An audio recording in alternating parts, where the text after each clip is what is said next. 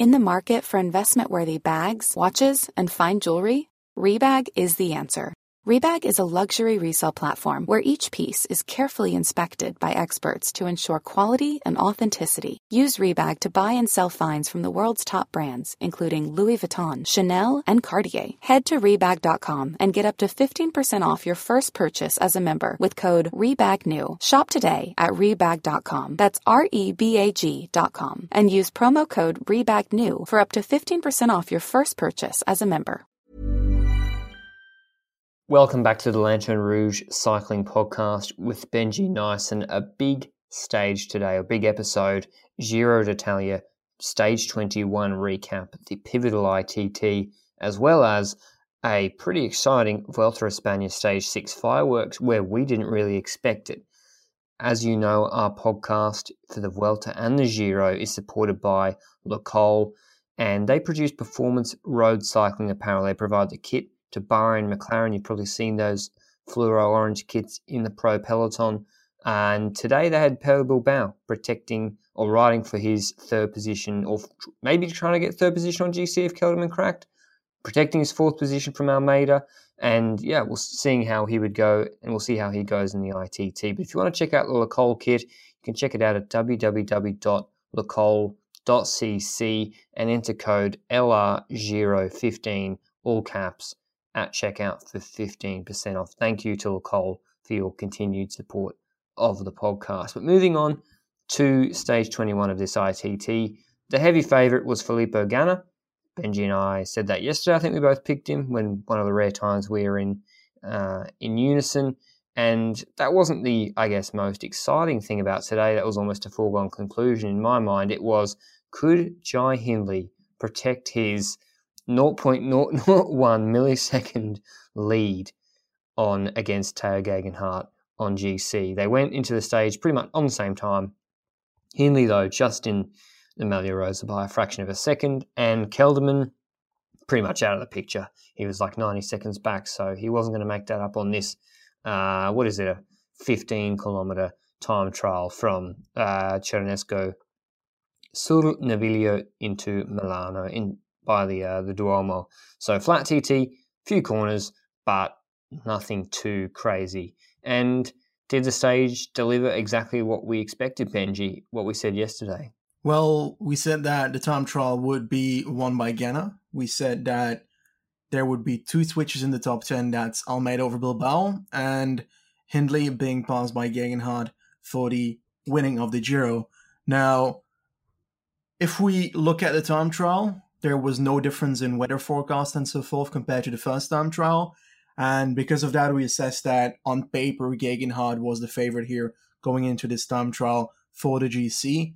And when he started off, mm, the Italian directors were playing with us a bit because it kept on zero seconds for quite a bit in the first 3 kilometers. And then it started switching and it started pulling on one way and it started pulling in the way that we expected it. Started pulling in the way of Geoghegan Hart winning this Giro. And gotta be honest, the gap kept on growing. The gap kept on growing. Not at a single point did I expect it to switch around. And in the end, it didn't. But I do want to notice that at the start of the time trial of Hindley, I noticed one thing the helmet of doom, the laser helmet. He was wearing the exact same helmet as Roglic was wearing on the 20th ITT.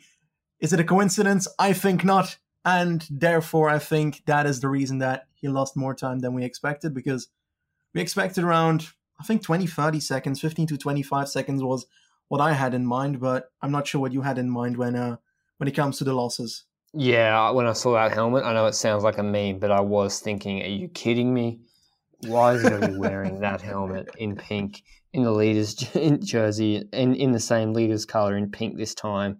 Like, I know it's probably superstition. I don't, but I don't care what the wind tunnel data data says. If I'm a rider and I'm leading GC and they hand me that helmet, I'd say no, no, no. Give me, give me a different one because I ain't wearing that.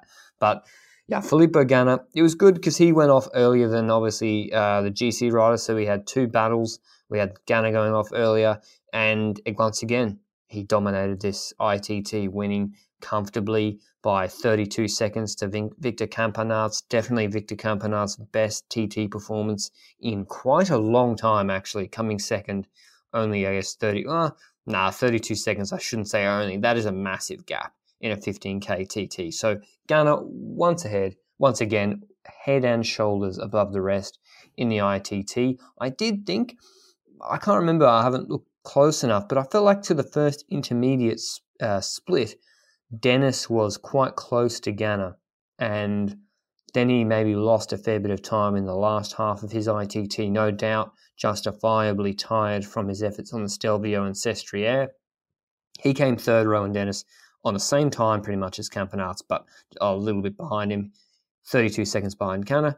Juan Almeida, once again cementing our, well, the belief, not the belief, but his position as an elite time trialist if Uh, for like a GC style rider. So Tirreno Adriatico, Paris Nice, Dauphiné, maybe not Dauphiné, but certainly Tirreno and certain Paris Nice courses. Joao Almeida could be a man coming in top three. The only problem with that is he's got Remco Evenepoel on his team. So that's something to think about for next year. Maybe that'll come into an off-season podcast. Miles Scotson, an excellent performance from him. The FDJ leader man, the Australian fifth, 41 seconds behind Ganna. Josef Černý, sixth. Haga, seventh. McNulty, eighth. Once again, a pretty good TT from him. Gradek, ninth. And Tratnik, 10th, all on about 44 to 47 seconds behind Ganna. So there's a clustering at 40 behind him, and Campenaerts and Dennis were a little bit above the rest of the the other riders. Um, re the GC men. Oh, actually, before we get to the GC men, sorry, Benji. Any of those performances surprise you particularly? Is a tired legs affecting where we're seeing people, um, or is that really a, a much better performance from Campenaerts today?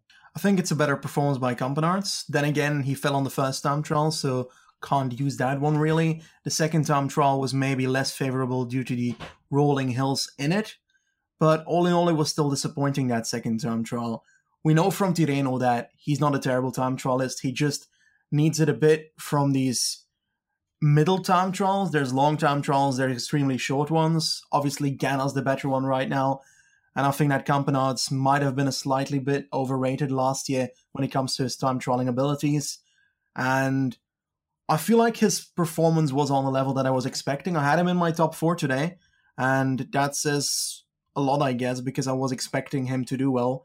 And I think that Almeida was the person that I put ahead of him, and I basically got all four people in the top four, but in a different order in the sense of Dennis expecting to be second instead of third, but then again, that same time. So I don't know. All in all, I expected the same level from everybody here. Maybe a tiny bit more from Dennis, knowing what he did in the last two days. But then again, knowing what he did in the last two days, that means that he's a bit more tired, perhaps, most likely, because you don't climb a Stelvio and then come out very, very fresh the day after.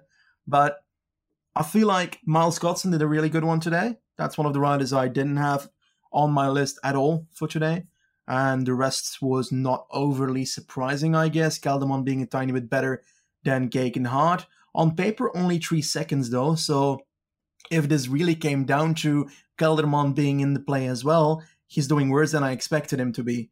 And that's something I, I do have to know because I, I thought that Geoghegan Hart would need 30 seconds on Kelderman for this time trial, and it's only three seconds in the end. So, in hindsight, that was a bit of an overstatement by myself. And I think that plenty of people had a similar idea of what Geoghegan Hart needed to be above Kelderman if those were in contention. But yesterday, I said I thought I actually said Geoghegan Hart was going to. I thought he'd beat Kelderman in the TT just because. Correct, you did. Before we move on to the proper GC guys, just the accumulation of effort, just the, these last stage TTs, you almost have to throw out everything you know or expect sometimes of the riders, or you got to factor in what you've seen from them in the last few days. The only exception to that rule would be uh, Chris Froome at the Tour de France when he looked terrible on that stage, and then uh, stage 18 maybe, and then when he got dropped and Bernal brought him back, and then he beat Roglic in the TT for third in 2018. But generally, you know, the what they've done in the previous days is indicative of what's what's to come. But moving on to the GC action, I was at a a watch party for the the Jai Hindley support fan club watch party in Sydney. Cheers, Angus. Really? hospitality. Yeah. Is that we a went thing? probably one of the only watch party in, in Australia apart from Jai Hindley's family in Western Australia, I reckon.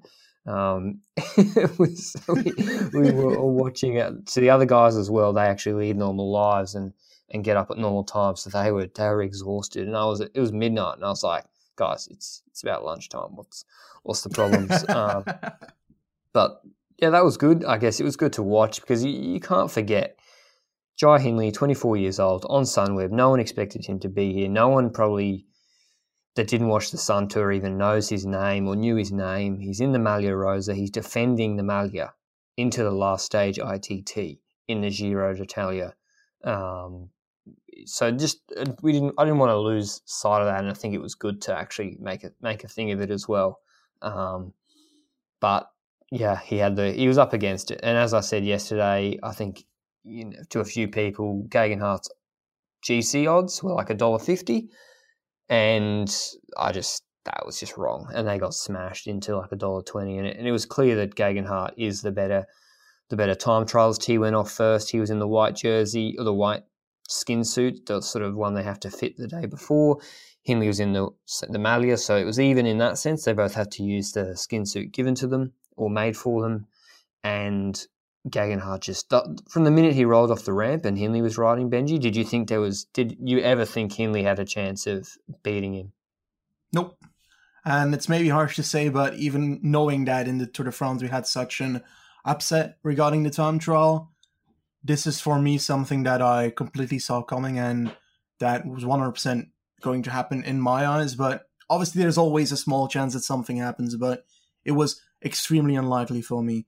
And the thing is, Geoghegan Hart just looked so relaxed even before the race, and it felt like they had everything under control. I watched a speech of yesterday evening by Tao Geoghegan Hart after uh, after the stage in the hotel, and it was so absolutely relaxed, no stress at all, thanking the team and so forth, and going into this one with an open mind and still complete confidence in his abilities. And yeah, I think that he's also in the perfect team to do this because small detail, Jai Hindley had to have a two and a half, three hour uh, transfer yesterday evening to the start of today's stage, and Geoghegan Hart and the whole team of Ineos was brought there by helicopters by the team to avoid having to be in a two hour and a half, three hour transfer. And I guess that's what we call the marginal gains that they sometimes talk about. That these small details can affect so much in in even just the relaxedness of riders, the rest that the riders have. I don't know. I've never been in a, in a transfer of a, a a cycling bus, but I'm not sure what the comparison is there. Do you have less rest in that bus, or is it is it just annoying to be in the bus and having to go out two hours later? Or, yeah, it's a bit of a, a small detail, but those small details, that's what gives you an edge over the others. And he already had an edge on paper, and this certainly brought him higher up. And outside of those two riders, also said that Almeida would pass Bilbao in GC, and uh, he eventually did. It was a bit well, it, it, was just as I expected, honestly. I, I, would say a bit closer, but that's not really true. It's, he lost 35 seconds or something on Almeida in the time trial Bilbao. And we've seen that he is Spanish champion. If it is because Castroviejo wasn't present that day, that is a, a bit of a, yeah, a what if. We don't do what ifs in cycling afterwards because, yeah, what if someone else was at this Giro and rode it out? And what if Thomas didn't crash? Those are all details that don't matter right now. Geoghegan Hart won the Giro. Almeida wrote a fantastic Giro for a youngster, for someone that was not meant to be the leader of that team, perhaps until two, three weeks before the Giro started. Absolutely amazing. And I think from the GC, we can say that 99.99999% of the people did not expect to see this top three at the end of the Giro Geoghegan Hart, Hindley, Kelderman. And I'm kind of happy because this was one of the better Giros that I've seen in a while. And it's because the last week of a Giro always brings chaos at some point. And it did in 2016. It did this year again as well. It did in the year that Froome won, 2018, I think. The one where he went on a party in uh, in the beautiful state Jean Finestre. But all in all, every single Giro has somewhat of an upset in the last week. And the fact that Geoghegan Hart was able to move up from week two and still be in contention in week three and put the fight towards Hindley and Kelderman really brought this last week so much more. And he goes home with the jersey. So great teamwork by Ineos. Great kind of switching around by Ineos because they switch from having a leader, Thomas at the start, to having a mediocre leader in Geoghegan Hart in the first week who lost on the Etna by two minutes or something. And he already knew he was leader at that point because Thomas dropped before the climb. Maybe wasn't fully prepared for the Etna there though. But week two, preparations on stage wins and trying to get as many stage wins as possible. Seven stage wins by Ineos. Four by Ganna. That is godlike. He won all three time trials and won that stage that he dropped Rubio and Thomas Hind on that final ascension. Maybe we slightly overrate his climbing ability towards that stage because he technically dropped two people that just closed the gap of two minutes and 40 seconds to him just a second ago. So on paper, doesn't mean that he's better climbers than them, but it means that perhaps he was fresher in the legs, even though, yeah, I don't know. Ganna was amazing this Giro, and we can't really take away from that, and we shouldn't. And Dennis towards the last week, well, he was the key to the victory. Without Dennis, Geoghegan Hart would not win this Giro, hands down. And I think, well, Dennis last year had the hopes of becoming a GC person. He got second in Tour de Suisse last year or the year before at Bahrain, put his hopes and dreams there away for GC. And I think if you look at this Giro, a lot of people are going to have the question can Dennis come out of this and see himself as an opportunist for being a GC leader again? I think that it's hard to guess that. I think that he has the possibility of that if he has the legs of those last two mountain stages throughout the whole Grand Tour. I don't think he did that because on certain mountain stages he was in the breakaway and just got caught by the peloton. And I believe that because of that, he was mainly amazing in this last week and perhaps a bit less in the first two. So it's hard to judge whether he would be a GC favorite or a GC candidate, let's not say favorite, an outsider at least of GC. I think he have a possibility of it's another Grand Tour with three time trials, but his time trial this Giro was a bit under what, well, under last year. We know from Dennis that he had this pure focus on World Championship last year, definitely considering the uh, Bahrain happenings during the Tour de France. This year, he had a clear focus on that World Championships again, but he also seems to have a focus on other stuff this year. And I love that in him now because now we finally see that time trialists like Dennis as well are trying to find stuff in other disciplines that help them get victories outside of time trials. It's what Campenaerts should be doing way more, in my honest opinion, as a Belgian, and not necessarily a fan of Campenaerts. I just like him as a, a rider and as a person because he's pretty honest about everything. But all in all, I feel like Time Trial should do that more. And I hope that we see the same from Ganna in the coming years. We've said that before. But I'll throw it to you because I've been talking for ages. Do you think that Dennis would be a GC candidate or outsider if he had a team built for him in a Grand Tour? Uh, no, I don't think so. Um, he seems to be much better at that steady state stuff and not only particularly steep climbs either. The Giro stages he made a difference on weren't steep climbs, they were long climbs. And I don't think he's good at reacting to moves, and I don't think he wants to either. I think he he wants to be a time trialist and support rider the way he has been in this Giro and what a support rider and a domestique he has been. But just to wrap up the overall the GC for this year, uh, Geoghegan Hart wins the Maglia Rosa 39 seconds ahead of Jai Hindley after putting yeah putting that 39 into him in the TT. Kelderman third, his first Grand Tour podium, a minute and 29 behind. Almeida fourth, Bilbao fifth.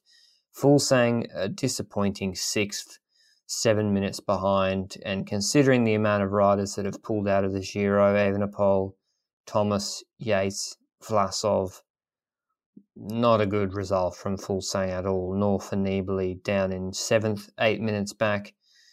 Konrad, Masnada, Pernsteiner round out the top 10, um, and Pozzovivo and Majka just fall out 11th and 12th. So disappointing, I guess, for Konrad and Bora Hansgrohe. They rode in support of Majka and Konrad for a lot of this Giro, sacrificed some ambitions for Peter Sagan, who came second in the points classification, just 47 or 49 points behind Arnaud Démare.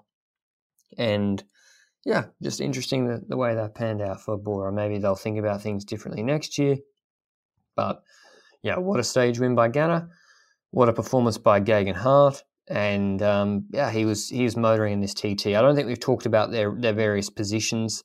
I think I got to be honest, and Hindley's position looked terrible. It looked like Nairo Quintana's position. It was very similar, um, very low hands, and it was clear that he could he could not look up in TT position that he thought was the good position. He looked down, and then that laser helmet was sticking up like a sail. Or when he was sorry, that, so then he's looking down when he's trying to get into aero position, and then when he's looking up, he's just got this massive gap with very low hands. His stack was not very high at all. Geoghegan Hart didn't have a crazy high stack, um, but still much, much higher, much more modern TT positions. So that's another small detail. You know, do you have your your domestiques TT positions dialed in? Because obviously Hindley was coming in maybe as a domestique for Kelderman, and it didn't really seem to be that way. So, do you agree, Benji? Did you notice when he was riding that Hindley's TT position looked a bit Quintana esque?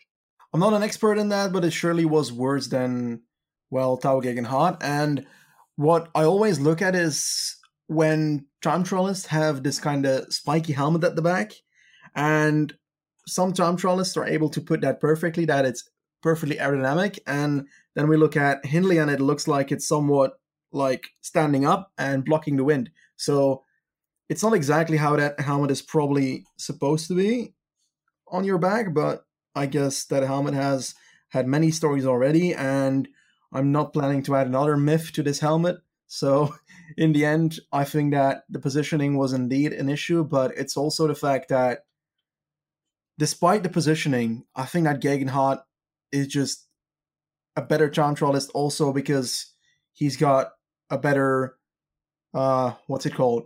Shape body shape or something for it? Do you feel like that's a, a proper assessment? Because i feel like Geoghegan Hart is a more muscly guy than than hindley is. Hindley's like a, a stick man. Yeah i mean he probably hindley's not doesn't seem to be he was riding a very high cadence. It, it, seemed like we were saying, and I was, I was sitting with much more experienced riders than I am. They were like, "Oh, he seems to be in the, almost the wrong gear." Wiggins was saying something similar. Actually, Geoghegan Hart was obviously pushing a much much bigger gear, and he in a 15k TT, 40 seconds is a lot, particularly on tired legs for the both of them. So Geoghegan Hart well and truly won this Giro d'Italia, deserved to win, um, and yeah, just a surprise winner, a surprise second place, not a surprise third place, but this whole top ten is is wild in this in this Giro. Um, so it'd be interesting to see what becomes of Geoghegan Hart next year at Ineos. He's still what under no, he's not under contract. So what a time to win. I mean, by by PCS, he's not under contract. So what a time at 25 years old to win his biggest race. He obviously, before winning the two stages in this year's Giro, he'd only won a couple of stages in the Tour of the Alps last year. If I was Ineos, I'm going to have a hot take here, Benji. If I if I was Ineos, would I give Tao Geoghegan a monster contract? No, I wouldn't. Um, this Giro doesn't change my opinion about people too much, and they've got a whole host of other well-established GC riders so, but then again, he's a British rider that just won a Grand Tour. So you got to factor that in for a British team. Um, they haven't, Ineos haven't won a Grand Tour until since. Did they win one last year? They won the they won the tour, but that was with Bernal. So the, the, a British rider hasn't won a Grand Tour. they in quite won one last year. I, I also know. had to think it's so sad.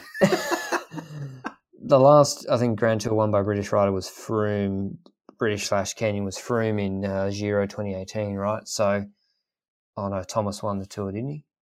Yeah, we're making yep, a lot. He won the tour. Turns out Ineos actually win. Ineos win a lot of races, and Ineos pretty good in the Grand Tours. God, I mean, I, am happy for Geoghegan Hart. It would have been nice to see a team other than Ineos win, just from a, a competitive balance perspective. Uh, that being said, Tao Hart still an underdog winning, and uh, still a great, still great to see Rohan Dennis doing such a good job uh, for them. But yeah, do you think would you give Geoghegan Hart a big contract, maybe matching? Not matching Geraint Thomas. He's not getting Geraint Thomas contract, but would you match Yates' contract? Compared to Yates, I wouldn't really make too much of a difference between them at the moment. They've got a very similar history, as in they both won a Grand Tour and not more than one. Simon Yates has been in the running for more, but Geoghegan Hart has more to offer in the future. And because of that, I think that securing Geoghegan Hart is more important than Yates for the future of Ineos because Geoghegan Hart still has growth, and we just saw growth in the last year of him compared to Yates, who, well, still is a solid GC candidate, but we don't know if he still has growth potential in the future. And I think that's where the difference lies here. And that's also what we see in football that youngsters and wonder kids are being paid so much to try and secure them at a young age to make sure that they're being set up with their growth potential instead of getting a, an older person that perhaps has reached their growth potential and you don't know if they can grow more, they're going to be worth less. So I think that's really the value here in Geoghegan Hart compared to Yates. That's uh, my view in it, at least. Or are we talking about which Yates did you talk about, by the way? Because I just said he won a Grand Tour, but Adam Yates never did. Oh, I was talking about Simon Yates, who's on I think 1.8 okay. million euro at Mitchelton, uh, but also equally applies to Adam, who's I thought looked pretty good this year, to be honest. Um, but yeah, I'd probably no, I wouldn't. I wouldn't give Geoghegan Hart uh, a similar contract to those guys. Um, especially Simon Yates was up there with Thomas as a hot favorite, favorite for this year before he got coronavirus. So, um, but that's an interesting that's an interesting off top off season discussion. So comment on the YouTube video or reach out to us on Twitter with hashtag LRCP to let us know. Do you know? Would you like a podcast in the off season ranking these riders or t- maybe doing a top twenty five GC rider ranking? I think that's a podcast we'd like to do, but that's the end of our Giro coverage, Benji. Obviously, we've got the full Giro wrap up podcast, so we won't take away any of our hot takes for that. But yeah, today, pretty exciting for British fans, but not wholly unexpected. Um, I'm not too surprised what, by what happened, um, and particularly Filippo Ganna winning four stage wins, unbelievable.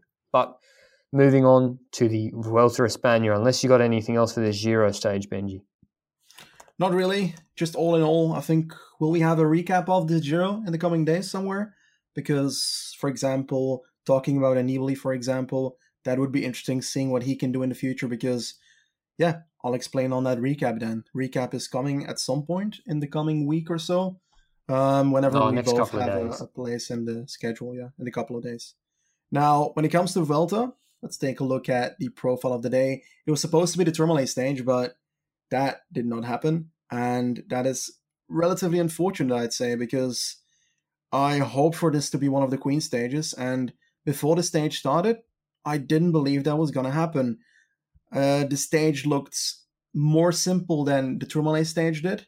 We've got a flat section of a good 60, 70 kilometers before we start the first ascension of the day, the Alto di Petralba. That is 5% average, 6.2 kilometers. So, not the hardest climb. Then after that, a bit of a staircase climb, like that Mont des Grands one, but very different because all in all, it's only 4% average over 13 kilometers. That's a bit of a fake news climb though, because it's only 4% average because there's flat sections in between there. So it would probably also be around 5 to 6% if we don't count the flat sections. After that, we go down again, and with a solid 30 kilometers to go, we start the final ascension. Not technically the full final climb yet because the full final climb only starts with 14k to go, but it starts going up from 30k to go with just a bit of a ramp and then suddenly a wall of like 1.5 kilometers at 8% average that is not even classified as a climb. On the Tour de France, this would probably be a fourth cat climb, to be honest.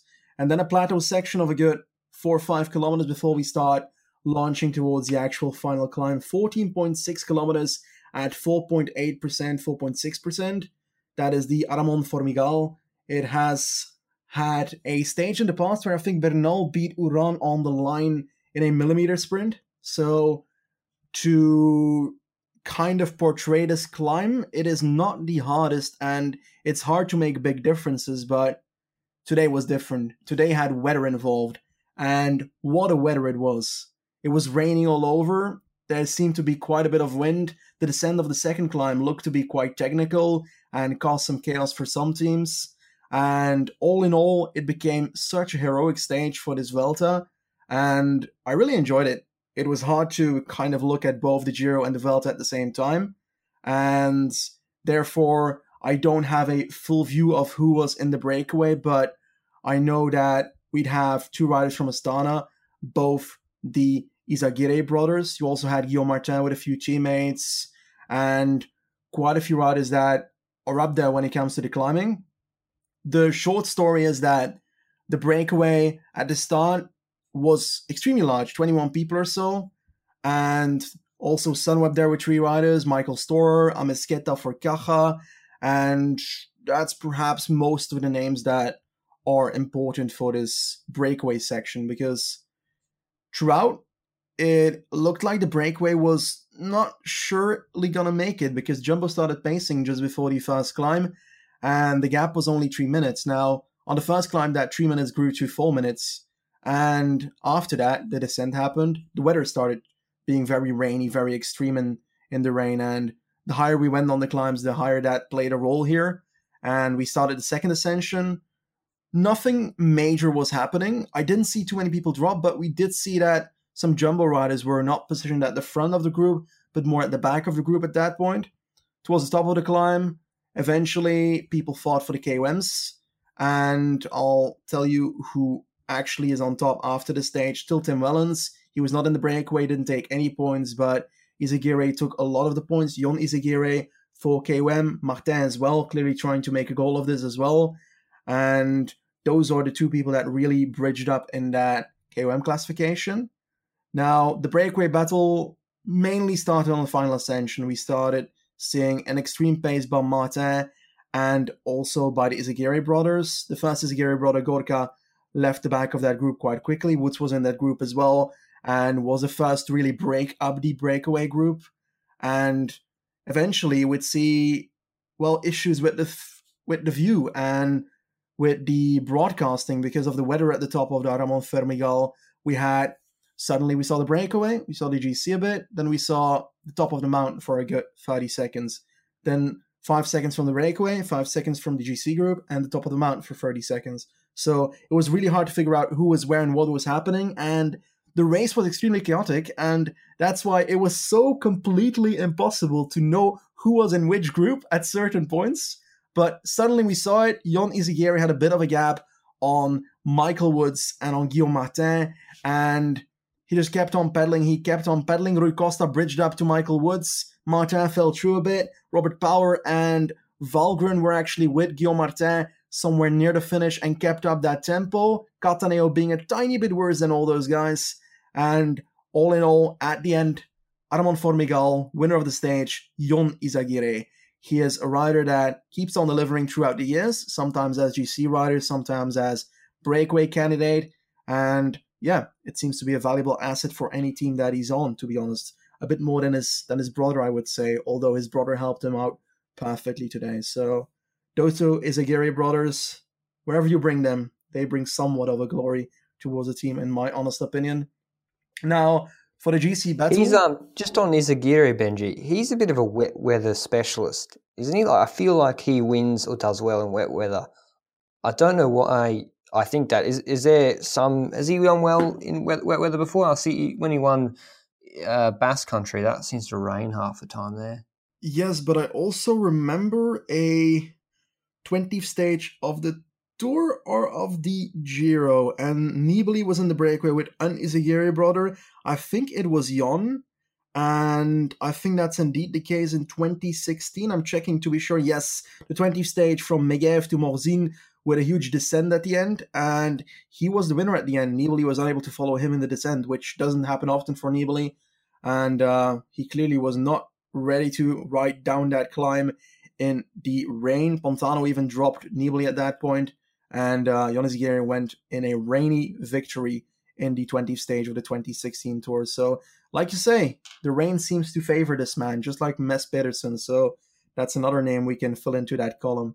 And, and just like I the think, GC man we're about to talk about coming up in the GC group. Yeah, because on the second climb, everything looked pretty decent. I said Jumbo looked to be at the front and at the back of the peloton, which is a bit weird. Gesink didn't seem to be at the front. Dumoulin was, yeah, was being at the front for a bit, but then he was suddenly gone. And I did not see what happened in the descent of that second climb, but they started the Aramon Formigal and the peloton was split up in multiple parts. And in the front part, about five kilometers into the Formigal climb, the only past people I saw from Jumbo were two. That's Bennett and Roglic. And nobody seems to have a clue what happened to Kuss. Kuss was gone. Nobody seems to have a clue what happened to the rest of the Jumbo team. And on the internet, conspiracies are flying left and right. Whether he had a mechanical Roglic and Kuss had to give his bike, whether he did a Dumoulin before the Passo Umbrail in that Giro, or yeah, everything saying everything. But Jumbo describes it on Twitter as we had to solve a tricky situation. Well, I just don't have a clue what that means. So thanks for the I extra, guess, uh... thanks for the extra uh, description, Jumbo. That really helps.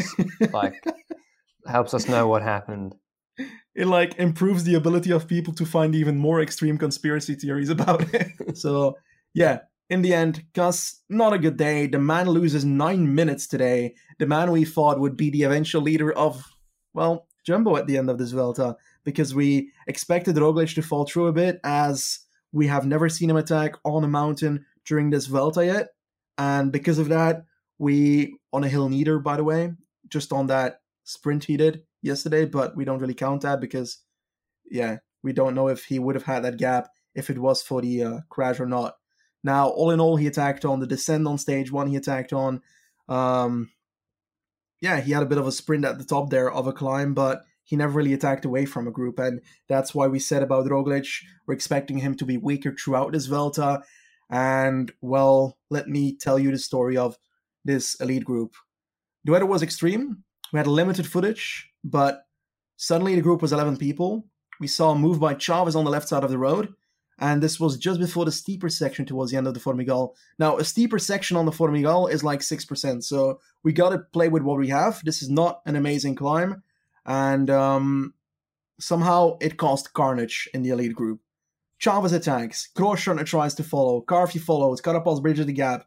There was a gap to the group of Roglic, and then in that chasing group, Roglic attacks, but unfortunately backwards because he started dropping from that chasing group. So unfortunately, we've got Carthy at the front together with Carapaz, together with Chavez, who keeps falling through at that point, Grossschartner as well. So on the paper, we've got Carthy and Carapaz being the strengthened riders here, the, the strongest riders. Strengthened is not a word. and they seem to ride away tiny bit by tiny bit from the group behind. And they caught Gaudu, who caused a bit of an attack a tiny bit earlier before the proper section of this climb started. He tried to get away before the madness happened, and it was a good move by him because in that second group, Roglic just kept falling through and kept falling through. A group with Soler, a group with Poels, Grossschartner, De La Cruz was there as well. Those people were all dropping Roglic at a certain point, and that is not amazing for Roglic. And he did save himself a tiny bit towards the end. He did cross back to that group and he did drop, for example, a Mas and Valverde, but that's nothing special these days. But all in all, he had his weakest day in this Vuelta and his weakest day in a Grand Tour in 2020 at this very moment. He lost time. He lost 30 seconds at the end towards Carapaz and Carthy, of which Carthy actually dropped Carapaz in the last line. So Carthy was the strongest GC rider today. We've seen him at the front on multiple stages, and this changes the situation in GC. Now, adding on to this whole situation, Dan Martin was dropping Roglic as well. Roglic came closer towards the end, but then Martin still took 15 seconds on Roglic. Regarding Movistar, you have a situation where Mas was dropped by Soler as well. Soler being a minute almost ahead of his teammate, 43 seconds ahead of his teammate today. So Soler seems to be the rider that they would need to go to, but I'll talk about that in a second which was a discussion point. Just want to give an overview of the GC after the stage where Roglic basically fell through and Carapaz and Carthy were the strongest. So Carapaz takes the red jersey away from Roglic. Hugh Carthy moves into second, moves up three spots. Then Martin loses a spot. Carthy's on 18 seconds of Carapaz, then Martin on 20 seconds of Carapaz. Roglic is still fourth on 30 seconds, so he didn't lose the Grand Tour today, but it's not a good sign for it. Enric Mas on fifth on a minute and seven seconds. Grossschartner on sixth on a minute 30. Soler on a minute 42 on seventh. And then we've got people above two minutes. So that's Chavez, De La Cruz, Valverde, and that is the top 10. So major movement today, rather unexpected considering the lesser parcours compared to the Tourmalet stage. And I'll throw it to you because you want to say something. Kuss losing 17 positions from 6th to 23rd, 9 minutes and 54 back. I can't believe it. I, I really want to hear what. Yeah, Bagioli down to 30th from 15th, losing a lot of time. I, I really want to know what happened with Kuss. Um, but once again, we're seeing. Uh, I think this is a real thing that doesn't get spoken about enough, and there's no like ranking anywhere about it. But in horse racing, you have a concept of wet trackers, which is horses that do well in the wet conditions underfoot. They get through the wet ground better, um, and it actually it influences odds. It influences races. You can see it in the statistics how different horses do in wet uh, on wet tracks versus dry tracks, etc. Cycling, we don't really have the, that data, but it, it is a thing. Riders doing well in wet conditions, and it was cold today too. Um, they were in leg warmers before it even started raining. Everyone was rugged up in the in the Vuelta when I started watching, and I, I missed. I got to. I, I missed the uh, sort of the middle part of it when I saw Yumbo Jumbo pacing, and I've watched the last few Ks, but difficult to figure out what happened. But wet trackers or wet condition riders are a thing. And Hugh Carthy, he comes from a very wet area in the UK, I believe.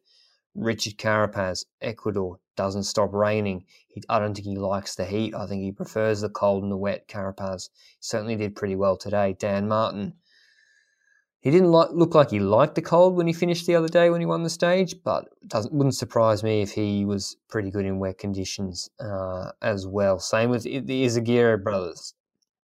I can add on to that that um, I can give the opposite. Um, there are people that are saying on Twitter, I, I cannot confirm this because Jumbo obviously hasn't said anything, that on top of the second climb, Roglic had problems with his jacket, was freezing, and finished shaking. So seems like the weather completely demolished him. Is that if that is true? But as we know, Jumbo said that they had problems. So I guess we'll hear what the problems are at some point, hopefully, because it's very very hard to judge it at the moment and say whether Roglic was having a weak moment or was just devoured by the weather. So yeah, I think and, that's and let's remind everybody let's remind everybody what we thought would happen in this stage. Um, I thought, oh, I won't speak for Benji, but I think he said something similar in the preview. I looked at this easy cat three, easy cat two. Then they do an, a pretty easy cat one, but all things considered, nothing steeper than 6%. And I was like, short stage, 146 Ks. And then I saw the break go. And the only concern would have been that it was a very large break. But I was like, Jumbo Visma pacing, not a long stage, breaks at three minutes, easy cat one climb with an uphill 6%, 5% finish. Breakaway will get brought back, Jumbo train, set Roglic up, sprint, take seconds and maybe a second, bonus seconds and seconds or like second or two at the line. And the weather completely turned that on its head. I think it allowed more riders maybe to get into the break, and it caused all this GC carnage. And it also meant that Jumbo Visma couldn't bring back the break because the break was so big. And also, I think we're seeing that you don't you don't notice him until he's not there. No Tony Martin on the front to really eat into that breakaway. I mean, I said it before. Jumbo Visma don't have the team to control as much in this Vuelta at all, and we're really seeing that. You know, no Grøndahl Jansen and, and Tony Martin. Maybe they bring the breakaway back today. Do you do you think Benji, or do you think Wynants and Hofstede were doing okay? I totally agree with you, and I think that yeah, Jumbo as a whole was just not good enough today because Roglic was isolated at the end. As long as we don't know what happened, we can't say that it was because of mechanical or anything. So we have to judge. We have to assume it's see it. Dropping. Yeah, indeed. So we have to assume that indeed everybody was weaker today on that team, and he was isolated with five kilometers to go on the final climb. This was not happen on any other mountain stage so far in this entire year for Roglic. So clearly there's an issue there. Oh well, and- except except Peyresourde, but this is whole. This is different, Yeah, right? yeah, because yeah. Peyresourde is, is hard. This is not a hard climb or, or a hard stage. Yeah, and also considering that this group still had Chavez in it. Not that Chavez is a bad rider, but he is on paper worse than Kuss this year. And yeah, it seems like Chavez also fell through towards the end of the stage, so I don't feel too bad about saying that. But all in all, I believe that Jumbo was just not on everything today, and they lost 30 seconds with Roglic towards the other favorites, and he's 30 seconds behind in GC. So, yeah, the Jumbo team is not unbeatable, and I guess today's proof of that. And that is, um, yeah, it, it it all depends on what the situation was, and as long as we don't know anything, we have to assume that it's dropping, like you say.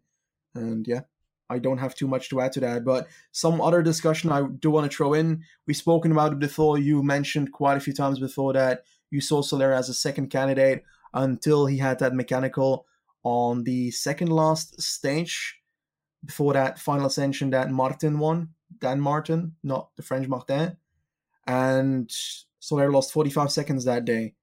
Do you currently see Soler the leader as Movistar, considering he dropped Mas, even though Mas is still higher in GC? Well, given their previous success with running a multiple leader strategy, I think Movistar are better off having that with Mas and Soler. Um, they'll probably be able to manage that pretty well. Marc Soler seems like a level headed dude, makes good decisions all the time.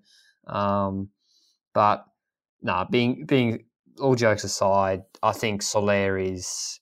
I do think that's the best strategy for them, honestly. Like Mas is someone in the big long climbs.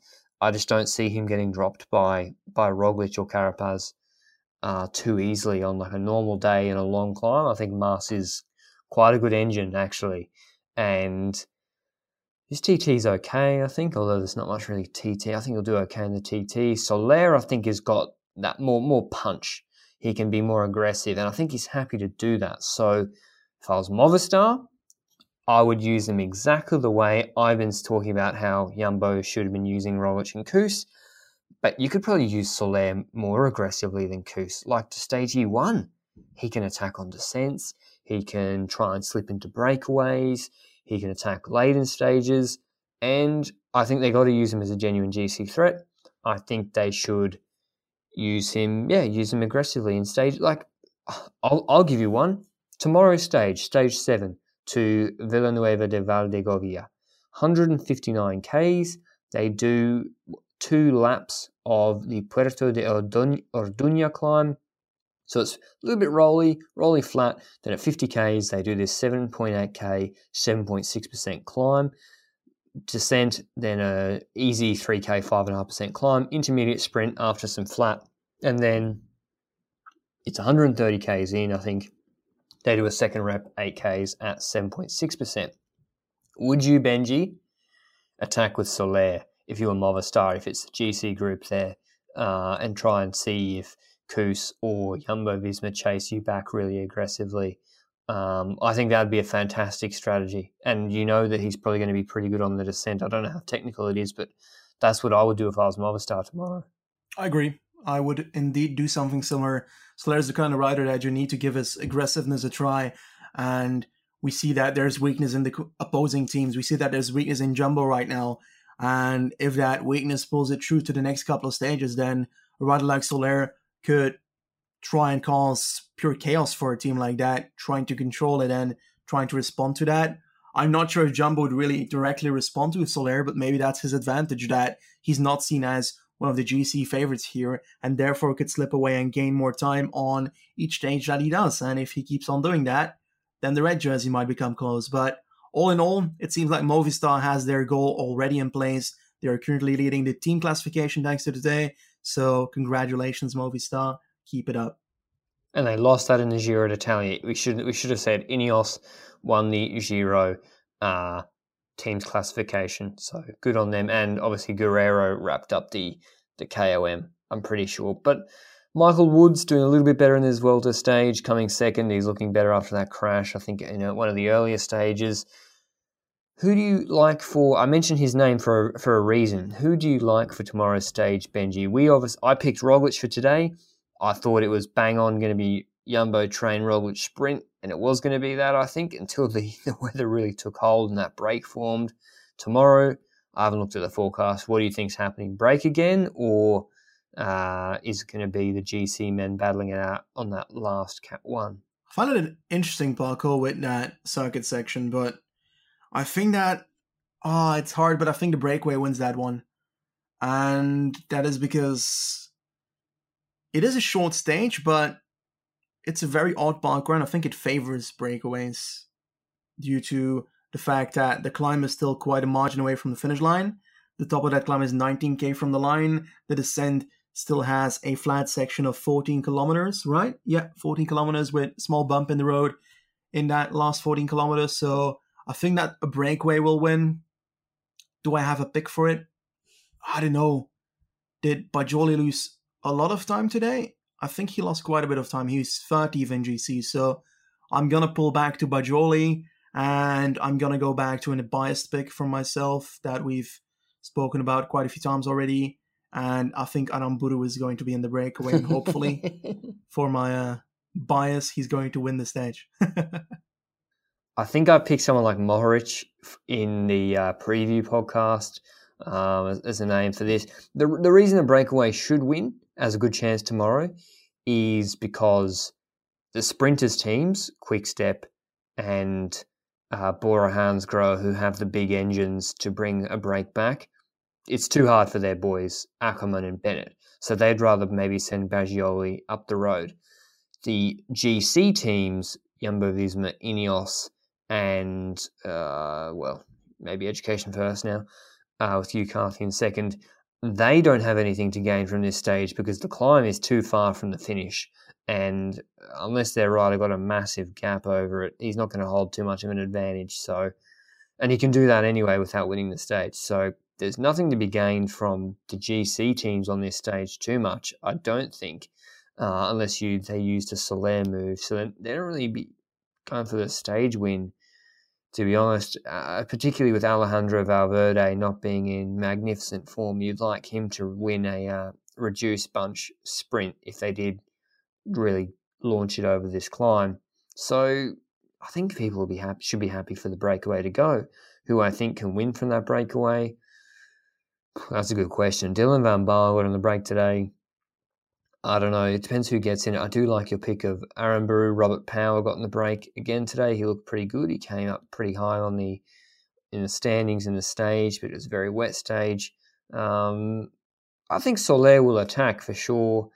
Mike Woods can't win because there's a descent. Even if he gets a five to ten second gap, he'll lose that time over the descent.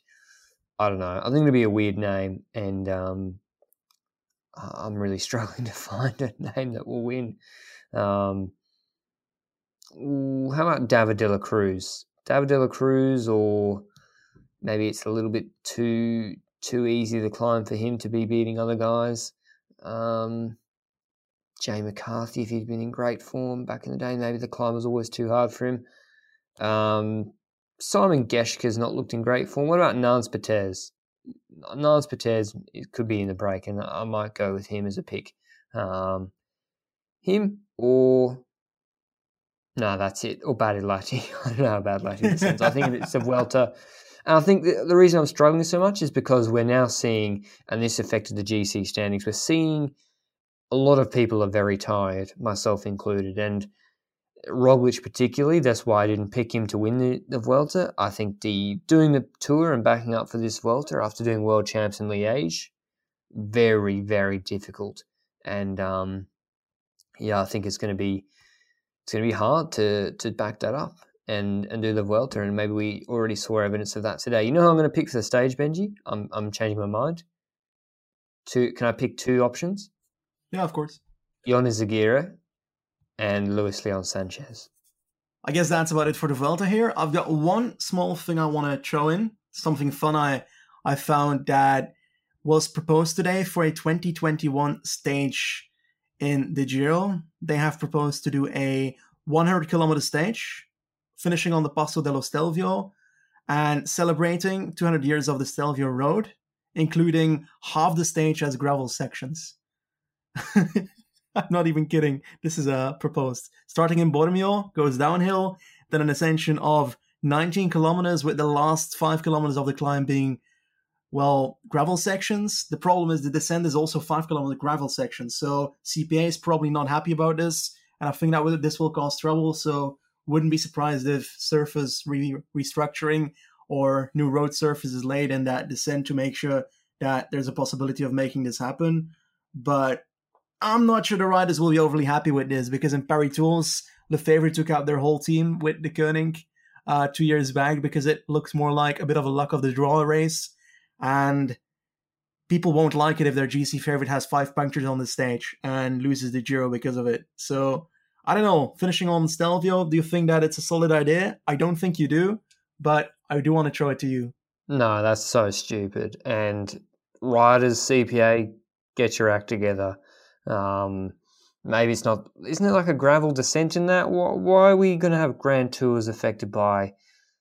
It's just just save it for Paris-Roubaix, man. Like we don't need to have gravel in infiltrating the Grand Tours and the Giro and the Tour de France. Like even that gravel section in the Tour, stop, just stop. It's why someone's going to get a puncture and it's going to ruin six months of training. It's just stupid. But congrats to Tadej Geoghegan Hart taking out the Giro d'Italia, biggest win of his career, and uh, yeah, Ineos dominating the Giro d'Italia. We'll be wrapping that up in the recap. The recap podcast It's always a beast.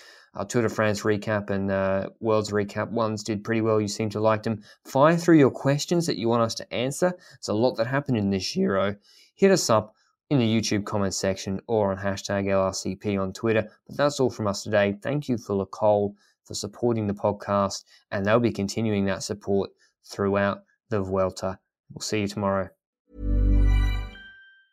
Mom deserves the best, and there's no better place to shop for Mother's Day than Whole Foods Market. They're your destination for unbeatable savings, from premium gifts to show-stopping flowers and irresistible desserts. Start by saving 33% with Prime on all body care and candles. Then get a 15-stem bunch of tulips for just $9.99 each with Prime. Round out Mom's menu with festive rosé, irresistible berry chantilly cake, and more special treats. Come celebrate Mother's Day at Whole Foods Market